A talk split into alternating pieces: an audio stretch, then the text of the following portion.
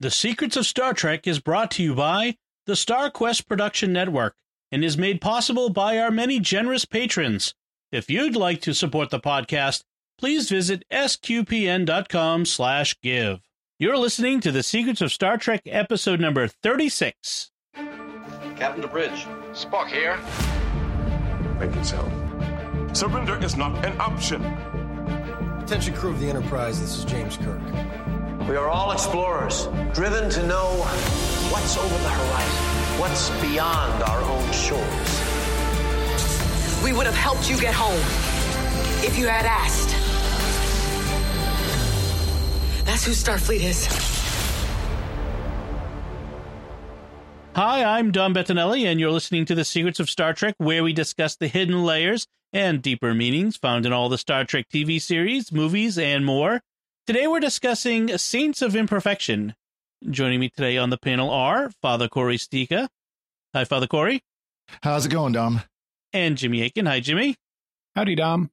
Uh, and when I say uh, we're discussing the Saints of Imperfection, it is the latest episode from Star Trek Discovery. And guys, I wanted to bring up a question we had from a listener who wanted to know why we weren't, you know, going back and forth, discuss, you know, talking about other Star Trek uh, Yeah, series. We, we can because we can at any time step through the Guardian of Eternity and revisit old Star Trek. Right, right. Which is what we do, uh, you know, in, in, in between seasons. What we were doing before the season of Star Trek Discovery came up, and uh, and it's particularly poignant because not everyone can, uh, no, not everyone has subscribed to CBS All Access, and therefore aren't are, are not watching Star Trek Discovery. And some people refuse to watch Discovery because it's a uh, they have a, a thing against it. But uh, but one of the things that came up was is why aren't we you know why why aren't we offering something for them and and the bottom line is we just we just don't have the time to do multiple episodes a Yeah, week. Right. Um, all, all all of us are already doing at least three podcasts a week Mhm. right on on di- our on our spare time. right. And, and this is and this is the pattern we've kind of set with Secrets of Doctor Who was that during the seasons we would talk about the current episode and then the other episodes really we started going back to historic episodes as filler between the seasons. And Right. so we're doing that with Star Trek as well.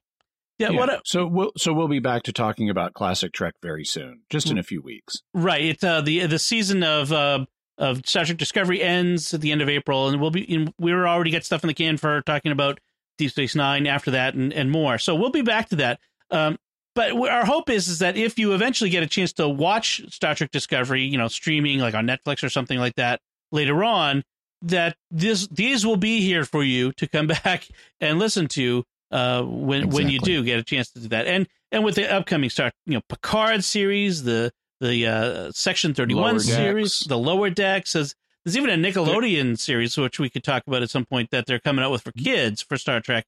Uh, we probably won't do a, an episode by episode of that one, but but there's lots you of never know. Depends, depends. If it's as high quality as the original animated series was, we might. That's true. That's true. Um, but in any case, there's lots of new Star Trek to talk about in addition to the the, the classic stuff. So we want to make sure that we're we're covering it all.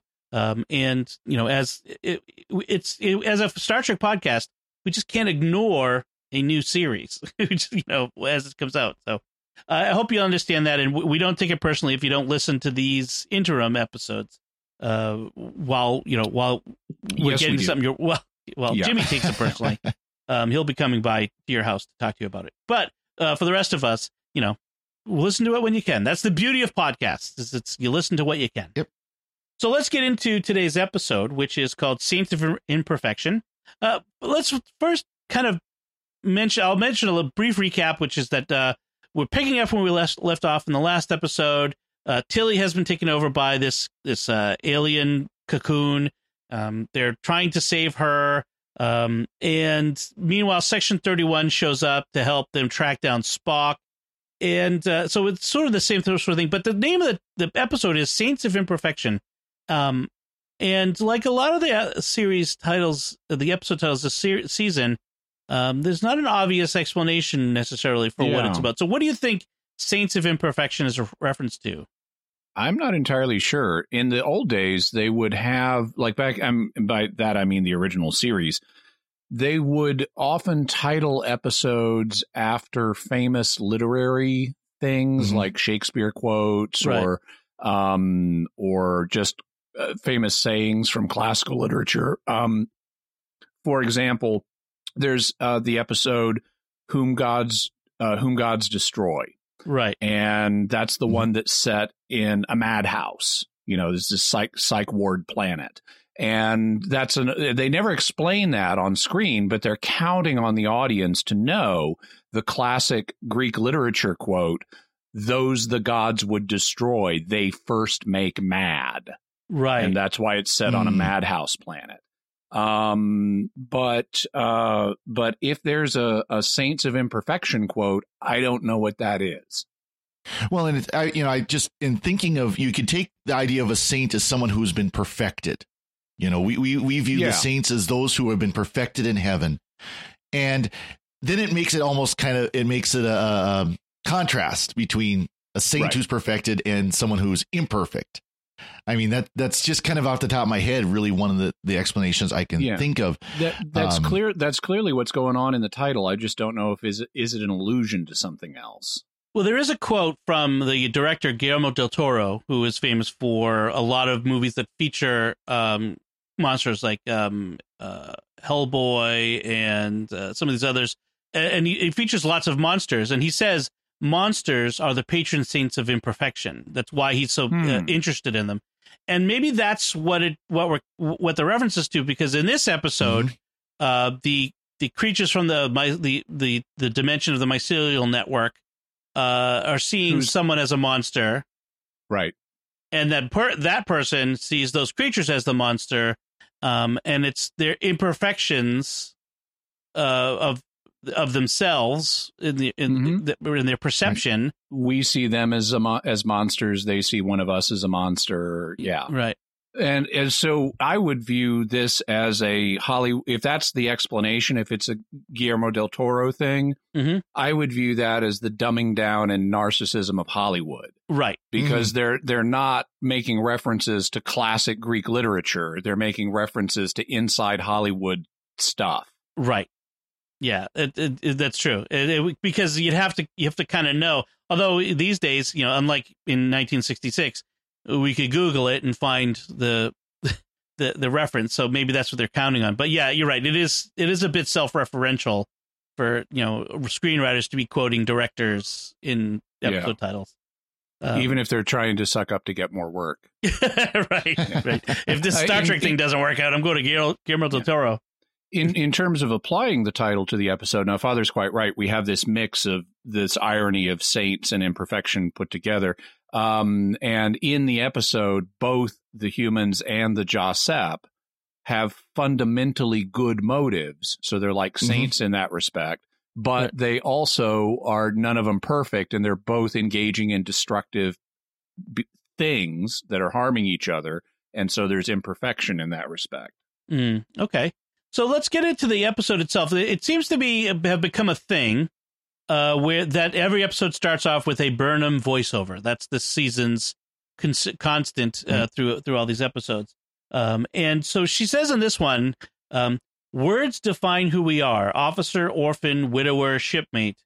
And, and I kind of take exception to that because words don't define us; they describe us. Um, Right. we we we they just you know what what defines us are is our actions uh in, in uh, more than our than words do right I think it's a matter of semantics. How do you define, define, and describe? okay uh I, I guess yeah i mean i, I suppose uh, in from a point, particular point of view um that's what she's saying is define as in words describe us but but uh, but i think in the popular consciousness sometimes define is taken to mean um they they are they, they the word gives us our identity as opposed or to makes us who we are. right Mhm. right so maybe yeah okay I, I can see that What what I really liked about her monologue, uh, there were two lines in the monologue I really liked. One because she's she's terrified about what's happening to Tilly and she doesn't know. Um, She says there is no word for the unique agony of uncertainty, and it, you know in English there's not. There's no Right. word that specifically calls that emotion out, but we have all felt it if we're adults. There have been moments in our lives where there are huge stakes hanging on something that we don't know the outcome of. And it's uniquely agonizing to be in one of those moments. Right. Right. That is yes, that is a very good uh, moment. Um, Also, So- I like the line that where she says, "I want to have faith," and she's not Right. talking about religious faith here, but again, that's something when you're in one of those moments where there are huge stakes and you don't know the outcome, you really want to be able to just trust that it's all going to work out okay, but you don't know. it, But mm-hmm. but at the end of the episode, she gets she gets a little voiceover again, and she she does, she does actually kind of the way she phrases it sounds like a faith beyond just faith in others. Or she says, "I envy those who believe there's a greater hand writing our story, who Right. chooses the words Yep. that keep the chaos at bay." Um, Yep. Chaos. if there, it, and then she has a, a yeah. a prayer wish. She says, "If there is a great, if there is a greater hand leading us into an uncertain future, I can only hope it guides us well." So, so we do have um, uh, a more religious thing, and at the end, she also she's envious. She says she's envious of those with faith, uh, and then she adds like connection, joy, love, resurrection, yeah. Right. um, and which And it- ties into the themes of the episode. which which is kind of interesting because of course you do have Captain Pike who very clearly has a faith background and has Right. a faith belief um, even if it's it's kind of what we would consider maybe a kind of a wishy-washy you know Maybe. kind of uns- or unstated. They haven't really shared it with us. But there- Right. there's still some some form of a belief structure which we could presume to be christianity because he does actually mention church you know he talks about how uh it was, i think it was his sister only gave a straight answer when she was at church Yeah, Right. cousin. But Yeah. yes, yeah. Cousin, so he's cousin, he's yeah. got a Christian background of some kind. Right. Uh, so it's interesting that the, these topics of faith keep coming up uh, within this episode. I mean, uh, within the series, uh, which you know, given the, the the inclusion of these red angels, is understandable. But but they're, they it's just I think it goes beyond, and it's very interesting. I'm curious where they're going with it. Uh, it bears watching. Um, Yeah. Well, and there's so there's another big one in this episode, which is what's the deal with Doctor Culber? right. Because eventually, so you know, did he? They they. It, I suspect that this is one of the episodes they did reshoots on, because there are rumors of reshoots that things went too heavy in the opinion of someone or other in the faith direction, and then they toned it down, and that could be part of why this part of this episode is incoherent because we have they they find Dr. Culber in the in the spore zone and uh, the mycelial network Right. and and so like how did he get there well apparently he was transferred through Stamets who had a connection to the mycelial network. So when he was killed his soul apparently jumped to the spore dimension and then they're able to reconstitute a body for him. So he's resurrected in this episode. Okay fine mm-hmm. interesting science fiction stuff. But the way they talk about it they never use the word soul. Right. and instead they use the word energy Yep. and so they say his energy was transferred into this other dimension and now they have to build a body for him right out of ordinary matter. And I'm going, dudes, okay, number one, vitalism, the idea that Mhm. there's a natural energy that makes us alive, is something that science doesn't buy into these days. And um, all matter is energy, E equals Right. MC squared, remember? Right. And so, what energy are you talking about if it's Mhm. not vitalism and it's not normal matter and you're not calling it a soul? Well, I, I definitely got kind of the you know the Eastern mysticism type vibes where I don't have to expect to hear talk of chakras and things like that. Yeah. It was it was pretty incoherent. That was in my notes. I was like, what does this even mean? Like I didn't like it was so uh, as they tried to explain it, they were so much avoiding explicit religious discussion th- The actual that word it, soul, they didn't want they didn't want to actually put the word soul yeah. in it. And where the original it- it- series would have said soul. I mean that that's Right. that very clearly would have said And- something like that. And they might have even had a discussion if you want to be vague about it, say, well, I don't know what a soul even is. Maybe it's some weird undiscovered thing. Maybe it's just some subtle material phenomenon. Um, you can have your ambiguity and still use Mhm. the word soul. Um, so what it felt like to me is this is politically correct nonsense um, at the network level where they're so they want to talk about religion, but then they they can't, and so there's this incoherence on the script level. My sense was originally the script said soul, and then Mhm. they they reshot to get rid of the word soul. Keep in mind, Star Trek has already gone down this path. They've, they've already done this before in the search for Spock. His Katra, Yeah. which was his Yeah. Vulcan soul. and you're you're you're and they they had their ambiguity there and then Right. you know on Bajor your pie's strong and you got and the pa even, raids even and- in this series, the idea of soul, you know, because they took the Katra and how Sarek was connected to Burnham over, you know, Right. s- light years because of the the connection they have. Right. It- Where it- she, a part of him is now with her, or however they put it. Right. And so yeah, so there's this this incoherence that as a result of their inability to, to really kind of address it. I mean, it's, it's just either go all in or you or you don't go there. That's Yeah. that's really the the problem. um, so let's let's go back to the beginning, which is when Tilly has has disappeared in this cocoon. She has been uh, transported. They figured out that this cocoon is essentially a almost like an an organic transporter device, Yeah. which is kind of an, actually look- an interesting that- idea. yeah looks it's an like interesting it looks- idea, but it sounds very unpleasant to me because first of all, you get just the idea of having your molecules ripped apart by the transporter, which we already believe in Star Trek or already have in Star Trek. But then you come out of it and you're covered in that mycelium goo. My- Yeah. That just doesn't sound like a pleasant way to travel. yeah it, it, and neither does the transporter look really great it looks kind of like a giant alien cockroach dog I know it Yeah. is really creepy looking, It- and it kind of pulses and and and such. breathes Yeah. yeah. So so while we're while Stamets and um, Janet Reno and uh, we're, we're not, we that's just going to be her That's- name now. that's her name That's her name now. Janet Reno. Yeah. And is and are they're trying to figure out what what how to get Tilly back. Meanwhile, on the bridge, they finally track down Spock's shuttle. Uh, they have to disable it to bring him Yay, aboard, finally closure on this unnecessarily long plot arc or, Or not. not. Or surprise! It's Philippa Georgiou. Oh, surprise! Uh, and Burnham reacts to her as the Emperor, while everyone else sees her as Starfleet Captain Georgiou. Now, I do have a question about that. Yes. Did I miss where they explain that she didn't actually die in the Battle of the Yeah. Binary Stars? That's exactly the question I had.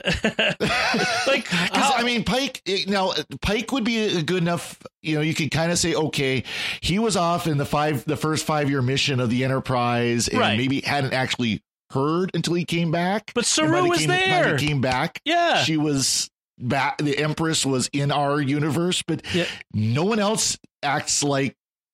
No, this person Yeah. died, and now all of a sudden she's back again. both Saru and Detmer were on the Shenzhou when when when Georgiou Yeah. was killed. And But her then- death was one of the inciting incidents of the war. It should have been Right. all over the news. Right. But So- I, I assume what they did was Section 31 then said, oh, she was really going on a secret mission that was vital to our intelligence efforts in the war. And that's why we let this story out that she had died Or she'd been captured by the Klingons or something. or had been Yeah. captured or something. And Yeah. they, and, and so they must We have found- done something like that. We found her drifting in a shuttle pod somewhere for months or whatever. Yeah. But yeah. but it's a loose end. It's certainly Yeah. a story, a narrative loose end that they didn't pick up. It it is interesting though that like Pike, who is in command, does not know who he's actually dealing with here, but he does Which- notice the difference between her Yeah. and the Georgiou he's used to. Right. I mean the the different the the the, the fact that he And doesn't fact, know that he- she's actually the emperor the emperor of the Terran Empire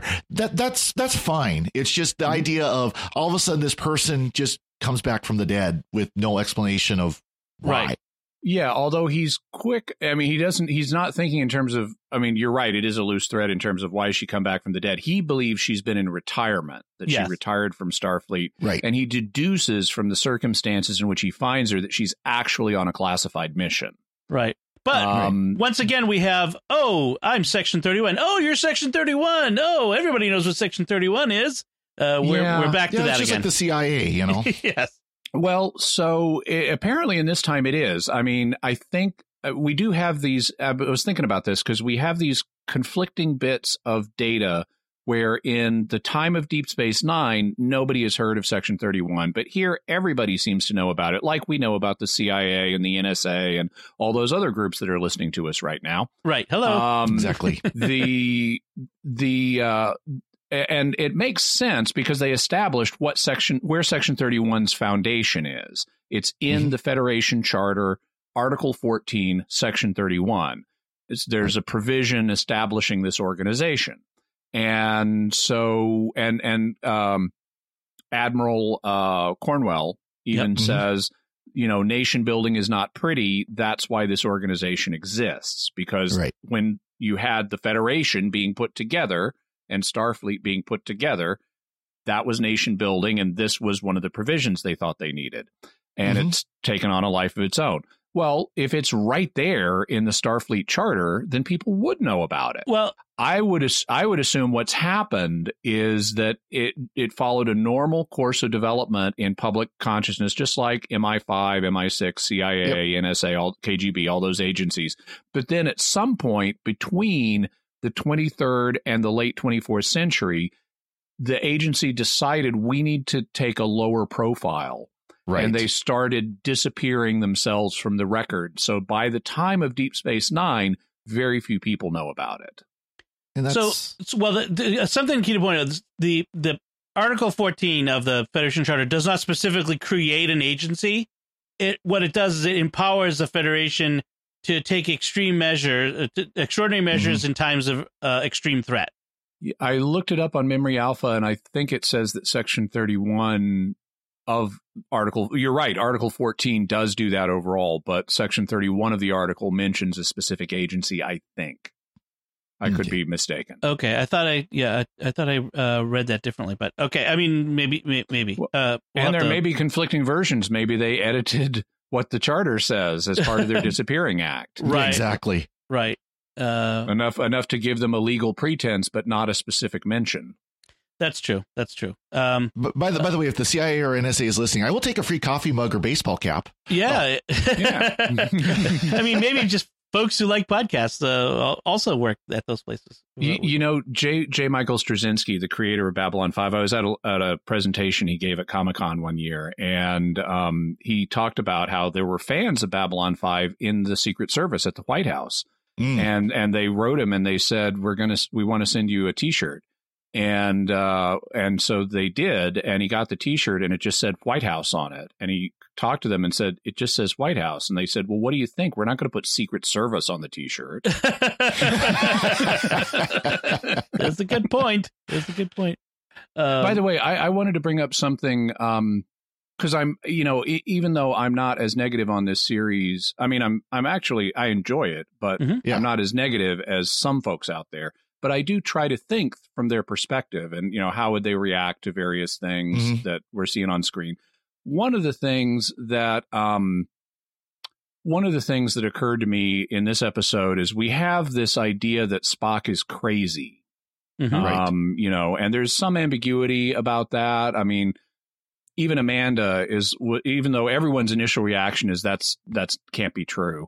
Um, Mhm. Even Amanda, you know, was wondering about it, and and so we have it on the table that maybe Spock has gone crazy in some way, and they're stretching that out over multiple episodes.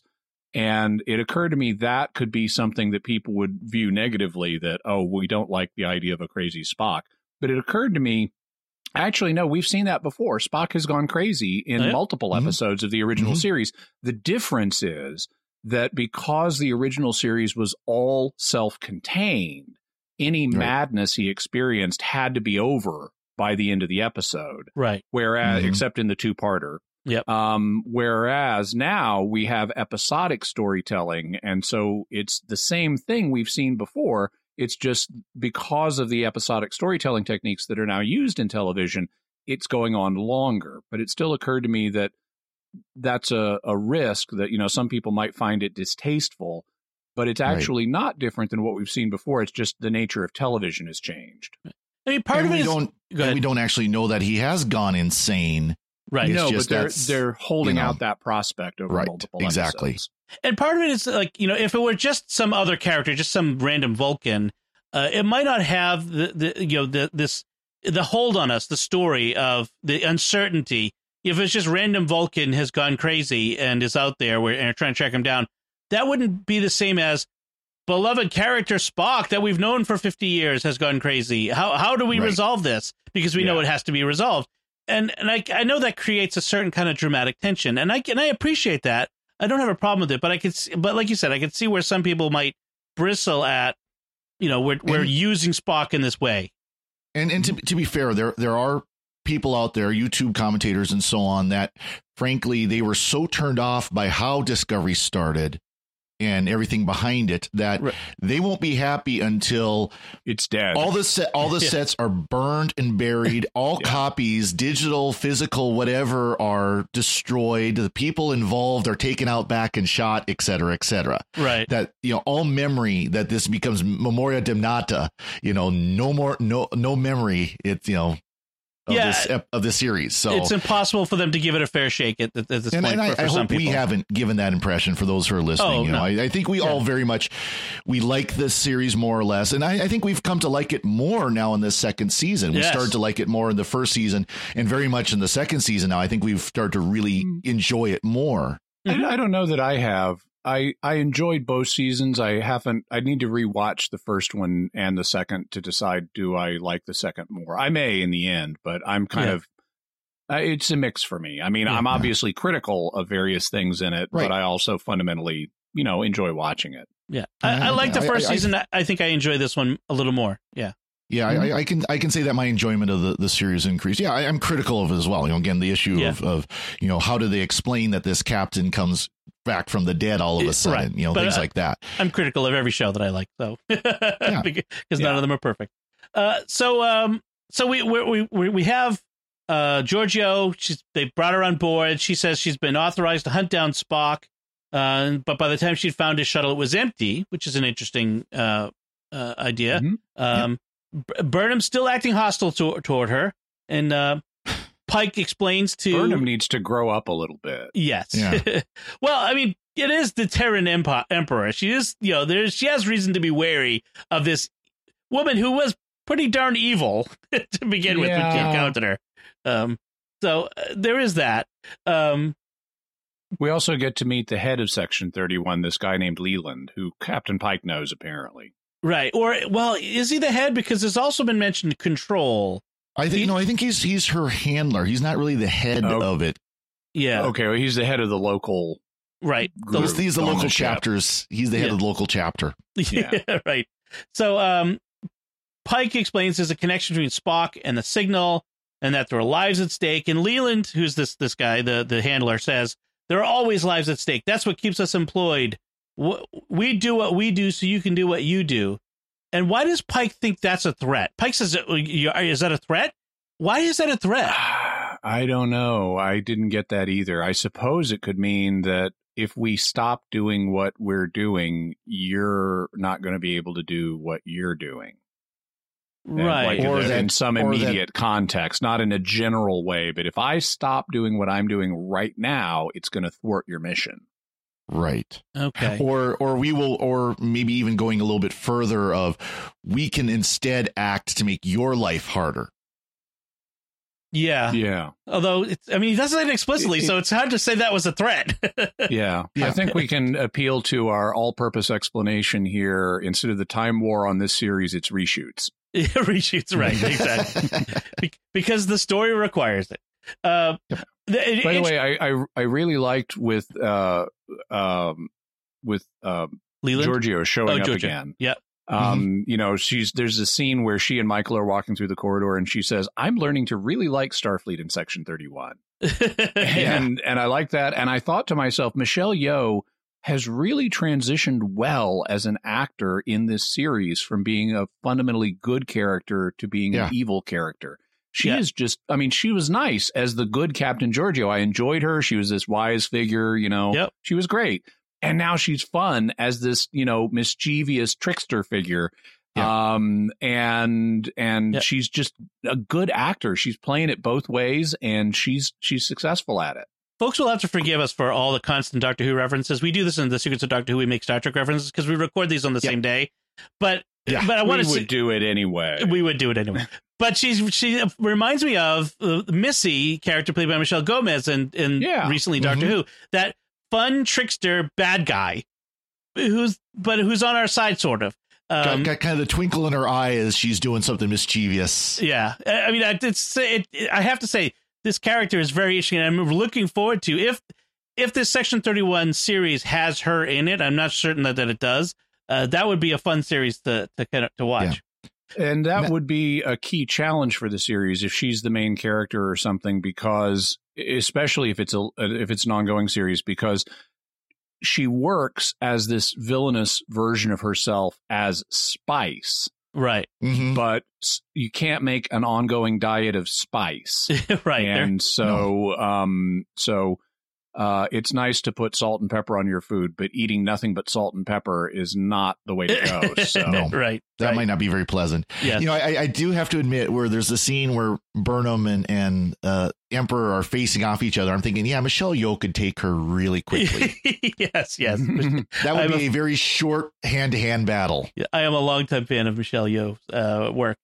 Uh, there is in, a in real in real life, it would be a very short battle. yes, Yes, in real life. This is yes. martial artist. yes. Yeah, exactly. Uh, so um, we see at, at one point in this in that scene where they're walking down the corridor, we actually see uh, in the background a crewman. I don't know if you saw this, ca- caught this. A crewman in the background in a wheelchair going down the the whole the corridor of the enter, of the Enterprise, the Discovery. and I, I thought it was, that, yeah. it was interesting because uh, you know. Uh, you know, obviously, they they the casting they don't want to exclude people, and it's kind of nice to have a variety of people. But it made me think: Mhm. Are there no mo- mobile prosthetics in the future? No regrown limbs? And we've seen them talk about regrowing limbs.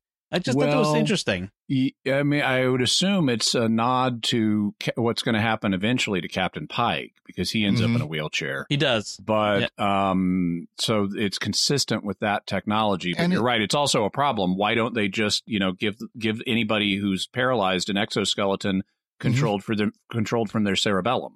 Well, and Right. it could there could actually be an explanation too of of differences in gravity. I just actually last Yeah. night happened to watch the uh, the Orville episode Home, where the the chief uh, chief security officer on there has to go back to her home planet because Right. their home planet has a much higher gravity than Earth standard. Yep. And she had to be in a wheelchair as she adjusted back to her home planet's gravity. That's true. And it could be something like that, where this is someone from a Yeah. less lighter in- gravity than in- Earth standard. In fact, they had that on an episode of Deep Space Nine, where they had a crewman, a crewman of the episode who we never see again, who was from a low gravity world and used a wheelchair. Yes. Right. Uh, okay. All right. Uh, uh, that. I, I mean, it was nice to see. It was nice to see the the uh, the, the they just threw it in there. Didn't make a big deal out of it. It's just there, uh, which I Mhm. thought was good. Um, Georgiou, uh, back to Georgiou and and Pike's lack of knowledge. She's surprised that Pike doesn't know about her origin, um, which is interesting. And, and Burnham says, "Oh, you know, I'm under direct orders to keep it secret," uh, which is interesting. Um, now back to uh, Stamets and Reno trying to uh, save Tilly. He he uh, as they're trying to figure out what's what happened to Tilly, they think she maybe she's been dissolved by this cocoon thing, and then they start to realize that maybe she's been transported. He quotes Lavoisier, "The universe never let." Yeah, uh, sorry, my French is. I, I should know how to speak French, uh, but he says the universe never lets anything go to waste, uh, which is the law of conservation of mass. And so they think May took Tilly into the network uh, through a mycelial transporter, which is interesting. Mhm. So then uh, Tilly, we, we switch to Tilly in the network where uh, we find out that May's people are uh, the, the the what are, what are they called again? The JahSepp. They introduced that term an episode or so ago. okay, JahSepp. They Mhm. are insects. Sounds like a reggae artist. yeah, yeah, yeah. I was Like going to Ja- sound like something from Stargate. Yeah, it was like Ja Rule, but Hmm. uh, JahSepp. Um, Or But Ja Pickney.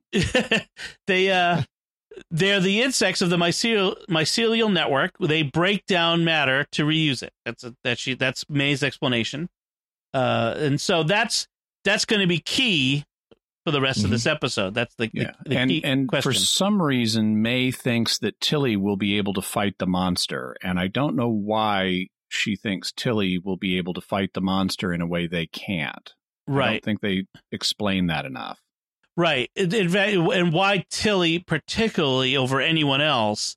Um, and maybe just that because she bonded with Tilly by infecting her, you know, going Yeah. uh, into her that time.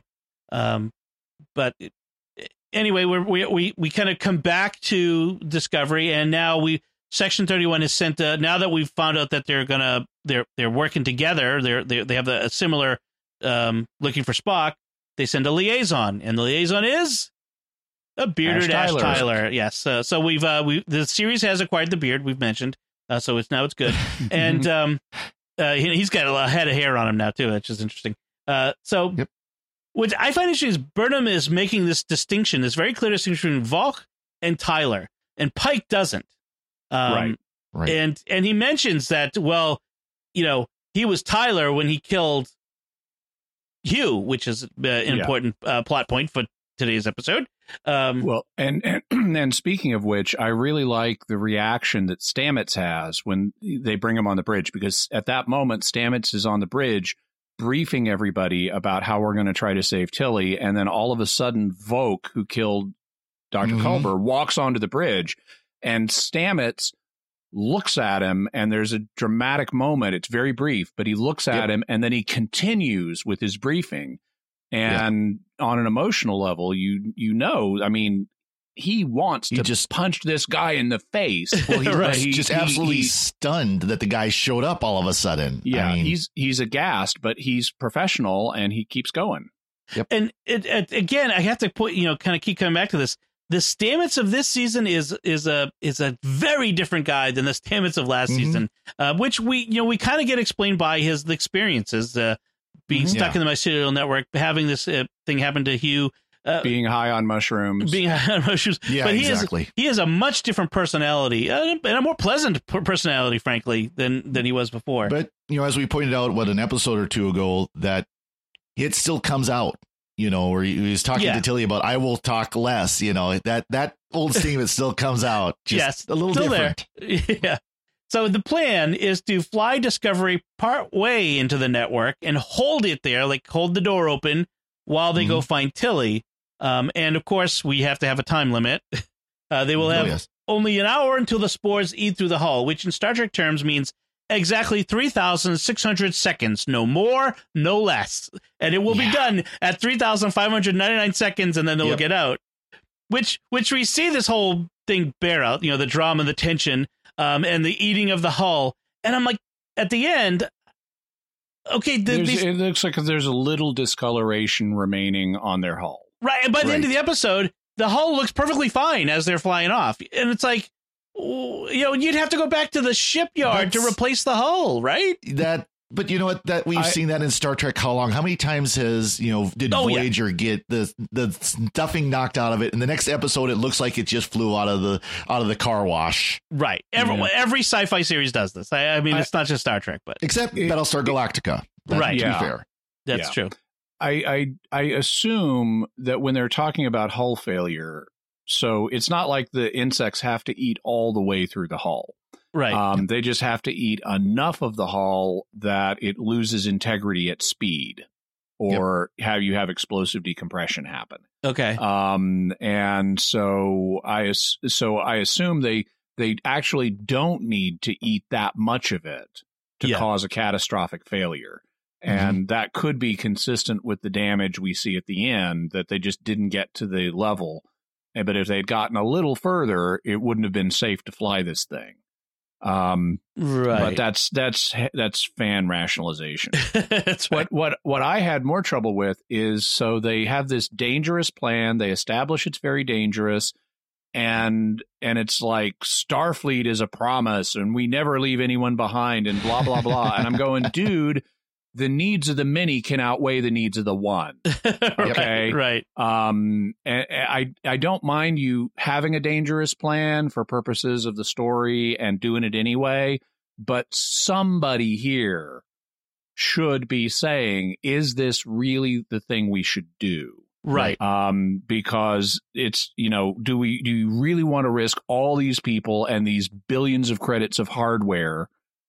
Uh, military resources, and that's a unique ship we don't have another one of Right. um, to go after this one person in this way. Maybe we should stop and think of something else. right. yeah. Right. There, there, there should be someone on board. You're saying, you know, and, and usually it's Spock or uh, uh um on Voyager, um the Val the Vulcan, um Tuvok. Tuvok, Yeah. you know, or or somebody logical like that and unemotional. Right. Um, and there's some. There should be someone who. I mean, like in in canon law, a defender of the bond. There should or devil's advocate. There should be a promoter of justice. There should be someone whose job it is Right. to to say, wait a minute, this is dangerous. You know. Well, and, and the perfect time to do that would have been the the the person who's the kind of the transhumanist, where they've got the the I can't I can never think of her name, but the the starts one with an A.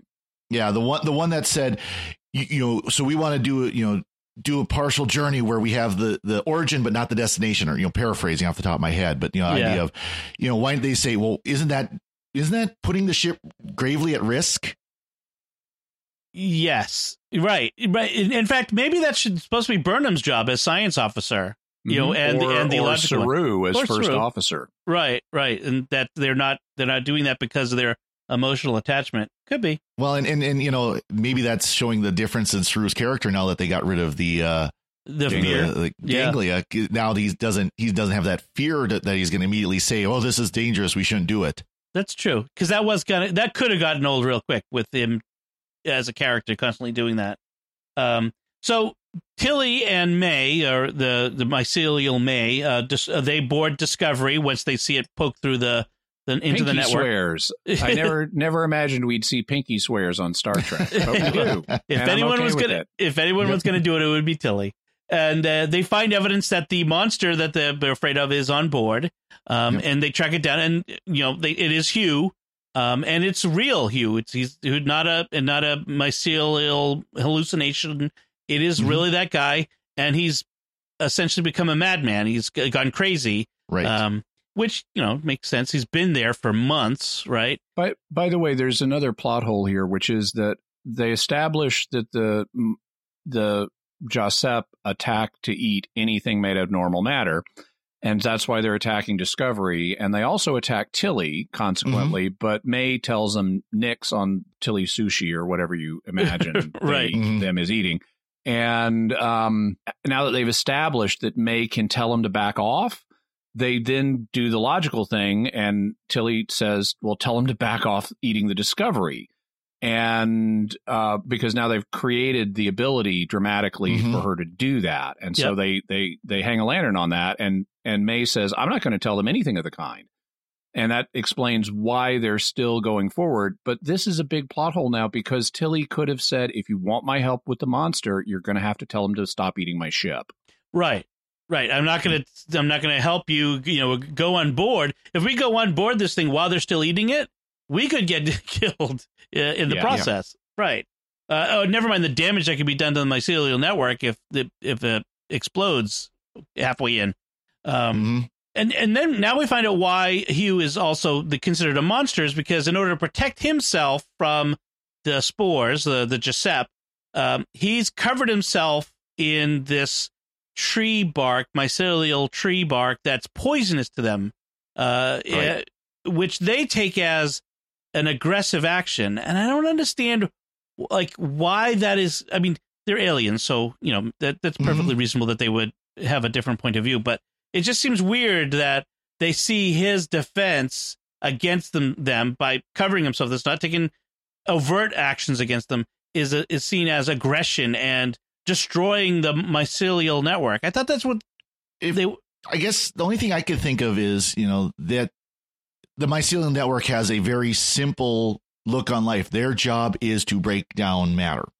They Right. exist for that purpose only. And of course, by defending himself against that, they see that as an attack against them doing their purpose. I mean, that that's the only way I can really kind of rationalize it. I would as- I would assume it's kind of like how feuds get started. You know, Right. um, Mm. he they initially go to eat him. He figures out a way to defend himself. He kills some of them. They take it personally. They don't realize he's just defending himself, so he must be a monster. And it just kind of Hatfields and McCoys from there. That's true. That's true. Yep. Um, I mean, it's it's effective that because, it, as we said at the beginning, this idea of each one misunderstands the other's motives, and it creates this the, the problem that doesn't need to be there if they only cooperated. Um, so, meanwhile, as Discovery keeps slipping further into the uh, into the through the door of the uh, mycelial Which- network. which which is bad because if you cross one of the zones where the network is intruding on the discovery, you're going to get discombobulated. Right. You're gonna turn And- into and those so you have, like- puddles you saw on the Glenn. Yeah, so so like the zone in, invades the bridge, and everyone has to rigorously stay away from it. At I- which I do- point, at which point, uh, uh, Ash Tyler slaps his chest and talks to the cloaked Section Thirty One starship, and and uh, and uses a com badge. for the Right. first time in this time period, and Pike is like, "What kind of communicator is that?" exactly. Uh, You know, one thing I do like though is the, the image that this, this barrier wasn't just like a static line across the ship, but it looked more like uh, uh, an ocean waves crashing against a sinking ship. right. yeah. Like the ship was filling with water almost. Yeah. Yeah, I, I thought that was that was actually a very effective uh, visual of what this was, what was going on. So and and I like that the uh, that the Section Thirty One ship was uh, disguised as a nearby asteroid and then decloaks uh, and and is there to help them, uh, which was uh, funny. And then um, It And- fires things at the to use to attach its tractor beams, and they're later called tractor rigs. And I'm like, wait, we've never seen tractor rigs before, you know. Right. And just if just five, ten years from now, they're using tractor beams with no tractor rigs. So why do Well- they need these things? Well, I wonder if I mean that's the development technology because in Enterprise they don't have tractor beams; they have a, uh harpoon or grappling whatever hooks, grappling hooks, Yep. Uh, and maybe they, they see this as sort of a, uh, an a- interim step. interim technology. Um, Maybe And it could be a way to way to boost the tractor beams too, right make them more effective. could be Section Thirty One tech. One one thing I kind of liked is the Section Thirty One ship kind of sort of looked like the old uh, original series Romulan ships. Yes, uh, a little bit. kind of very similar design, you know, with kind Yeah. of the rounded center part and then the the two nacelles. And that's likely similar because they're using similar cloaking technology to what the Romulans had in Yep. in the series Enterprise. right. Um, Exactly. and uh, not quite as flat as that, but yeah, it's interesting. Yeah. Um. So, so we get that the reunion between Stamets and Culber, and convince as to convince him that he's real. Um. And then uh, Yeah, Stam- so he, he he mentions going to a museum to seeing de Kooning paintings, and that's a reference to the 20th century because everything is from the 20th century. of course, Um, abstract Dutch painter Willem de Kooning. yes. However, my problem with the scene is look, he thinks you're a hallucination. Telling him memories of things you both know is not going to convince him you're not a hallucination. Especially a Right. doctor. yeah. If if if if I'm having a hallucination, I assume my hallucination knows everything I know. Right. That's true. So so and then um we have this extended like so we've got, you know, minutes to live. Everything is coming apart. Everything is destro- Oh. being destroyed. These And are was- the longest minutes ever. Well- your time is up. You got to do something now. Okay, let's take five more minutes and not mention it. Exactly. Well, and then it's ex- spending all this time explaining how Hugh could be alive. Hey, I got an idea. Let's get back to the other side first, and then explain And then how he could have it out, survived. yeah. yeah. Like this, get, get out of the network first, and then explain. But no, it's like, ugh. What what I did like in this sequence is where Tilly turns to May and explains uh, to him, "You're the monster." Right. to Dr. Culber, you're the monster. And and this is so nice because it's an inversion of a standard Star Trek trope and a standard sci-fi trope, but especially Star Trek, where it's like, oh, that silicon creature that's been killing everybody is actually not a monster after all. And you Right. have the humans being enlightened about something is not a monster. It's nice for once to have the aliens being enlightened that something is not a monster. Right, Exactly. exactly. Um, and meanwhile, uh, so like Leland is was is determined to you know, just end this all and pull the Discovery out, and you know, to to the needs of the many outweighing the needs of the few, as we mentioned. Uh, and Georgiou blackmails him to get to get Yeah. three more minutes. Oh yes. yeah, he, he, um, would they? Because he, he, he, as, as she's issuing instructions, he threatens her with a court martial, and he says, "Would she says would they court martial you if they knew what you did six years ago on Denova to the wrong ambassador?" and he and he says, "Well, that was a minor thing, and and it it would be hard to prove." If someone accessed the data behind your firewall, would it be easy to prove? You may wish to consider that. yeah. So uh, so he gives her three minutes, and uh, and th- that's when we discover that Hugh cannot exist outside the network.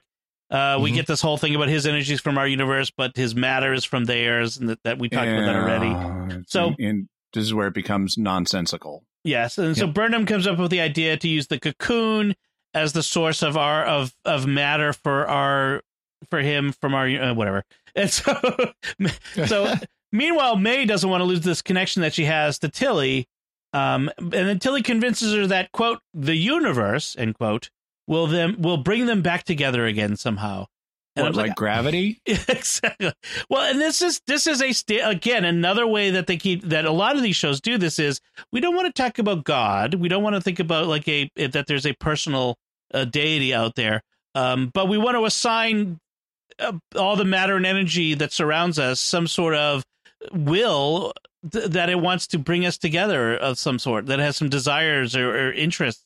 It's some sort of sentience. Well, But you all know, I could all I could think of is a Captain Tennille song, "Love Will Keep Us Together." Yeah, I kept thinking of that too. but it's but it's it, it's it drives me crazy in a lot of these shows. This idea that like somehow the universe is doing a thing. The universe. Well, no, it's not the universe that does it. The universe doesn't care. The universe is a bunch of you know matter. Stuff. It's stuff. Yeah. So um anyway, uh I, I just wanted to add one more note on the nonsense in the how they bring Dr. Culber back. Yep. Because B- Burnham at some point has this blinding realization that the one thing that's missing here is Hugh's DNA. And that's why they can't reconstitute him. right. Well, they haven't i- fully eaten him. I mean, he's there. Even if he's been translated into some other form of matter, you It's- could just get his DNA from that. Right. Right? It- DNA is just you just need the do. information. Yeah. Well, that's so and that's what they ultimately do. It's because the the difference is where the matter came from. The matter matters, and Right, yeah. you know, so the the mycelial network, Doctor Culber, can't be in our universe because the matter isn't from our universe, but the pod was made from matter from our universe, thanks to Tilly, yeah, and but- that's why they. But the DNA came from the the mycelial But- network, Doctor Culber. yeah, but they had that there. I mean, they could have reconstituted him the it, already. The- It, this yeah, it- DNA it is was- just a pattern. It's a it's a Yeah. pattern of matter, right? Yeah. So just just look at the pattern and replicate it using And that's that is Our matter. ultimately what they did, even if they didn't explain it very well. Yeah. right. also what they did now we've when we see dr culber in the mycelial network time has passed for him he's his hair is grown his beard is grown you know he's got scars on his body from the attacks he suffered so clearly he's he time has passed for him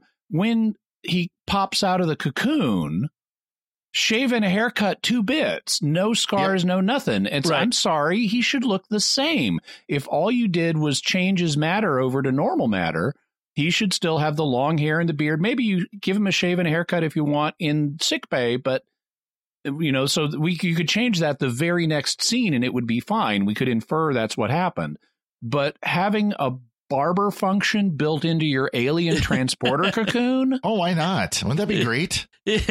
like who who decided that he needed a haircut at that point? Yeah. The aliens? You're right. Yes, that is that is a bit of a hole uh, in the in the But plot wouldn't, there. wouldn't that be great though? You know, if we had transporters like that, you know, you travel someplace and oh, by the way, your hair gets cut to the ex- exact length you want, your beard gets nicely trimmed, and yeah, this the the uh, yes, the serial murder machine could uh, trim my hair while I uh, travel through it. Well, at least the next me will have shorter hair.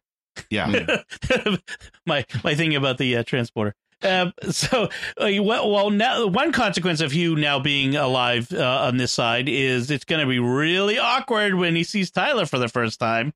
That should Yeah. make for some interesting moments. Uh, so we can look forward to that. well, he always was more compassionate than Stamets, so he he I suspect he'll be able to deal with it. Yeah, well, I mean, he's also Tyler a doctor. do. He's well, he, he, uh, also being a doctor, he's going to be able to say eventually. I mean, they if they play Mm-hmm. it right, the the smart way to do it would be for him to quickly get to the realization this guy was under brainwashing and.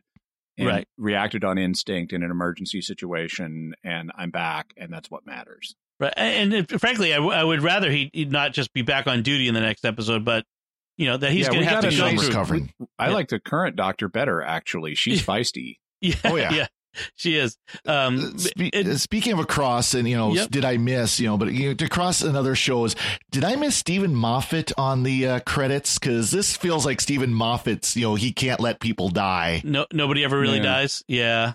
Well, yeah, because Georgiou's not r- dead. I mean, she's back in a way. Now uh, Hugh is back in a way. Is there anybody else who's dead that's gonna that we should see come back? Uh, Lorca. L- Lorca. Lorca, and there's there's been Pri- rumors of that. There's been At least rumors. not this not this season, but maybe the third season. Well, I mean, it's like with Georgiou, it's it's a different Lorca. So maybe you know, the, our universe has a Lorca somewhere, right? Lurking Yeah. in the corners. Get it? Um, Mm. meanwhile, uh, speaking of people coming back, Admiral Cornwell is back. Um, Yeah. And she tells Leland and Pike that uh, to cut out their uh, BS, uh, manlier than thou uh, baloney, and uh, Team that- up already. team up, and that the uh, she says the signals leave behind tachyon radiation, which could be a sign of time travel, transporters, cloaks, or anything really. So that's really unimportant information then. Uh, but Mhm. but uh, it means that they have to work together to figure out what's going on, and uh, then uh, they have to work together. So- Tyler's st- permanent on the Discovery. Right. So and and Leland says, unless you want Georgiou, and immediately all three of them are like, no. Nope. Everybody knows that would be a bad idea. Uh, and then uh, we're back to Georgiou, who says um, she she says something interesting to to Burnham. She says, uh, you know, I've had I've had your life in my hands a dozen times, um, and you're gonna have to start trusting me at some point because, uh, you know, I, I have your best interest at heart. And then Burnham replies, "Said the scorpion to the frog," Yeah. which is a Yeah, a nice little literary reference.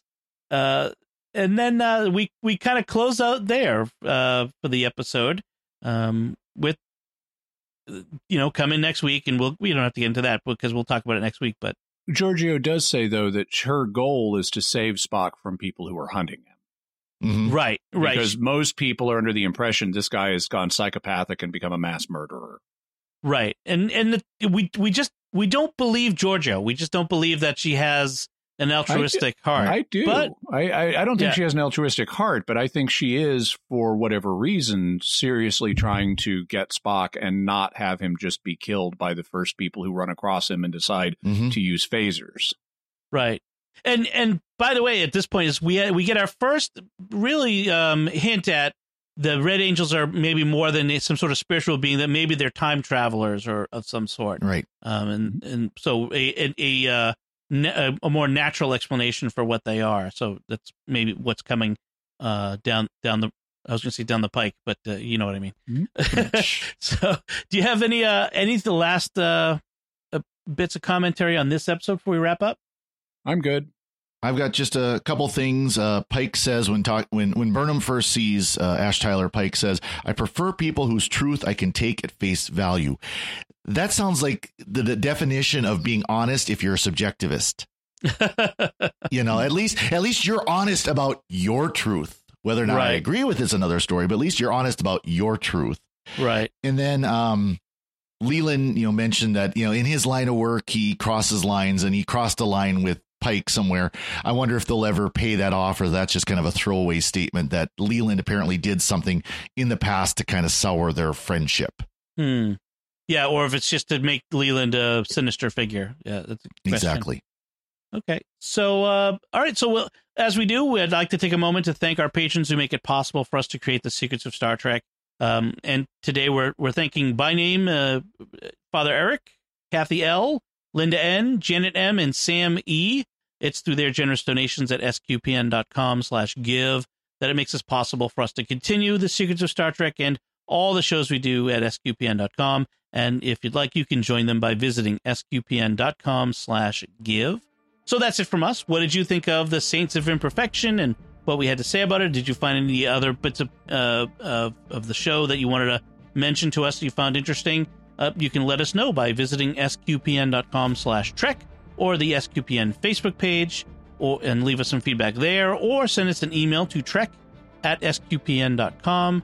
You can find links relevant to our discussion on our show notes on sqpn.com, and we'll be back next time when we'll be discussing the next episode, The Sounds of Thunder. Until then, Jimmy Akin, thank you for joining me and sharing the secrets of Star Trek. Thank you, Dom, and live long and prosper. And Father Cory, thank you as well. And thank you, Dom. And once again, I'm Dom Bettinelli. Thank you for listening to the Secrets of Star Trek on StarQuest.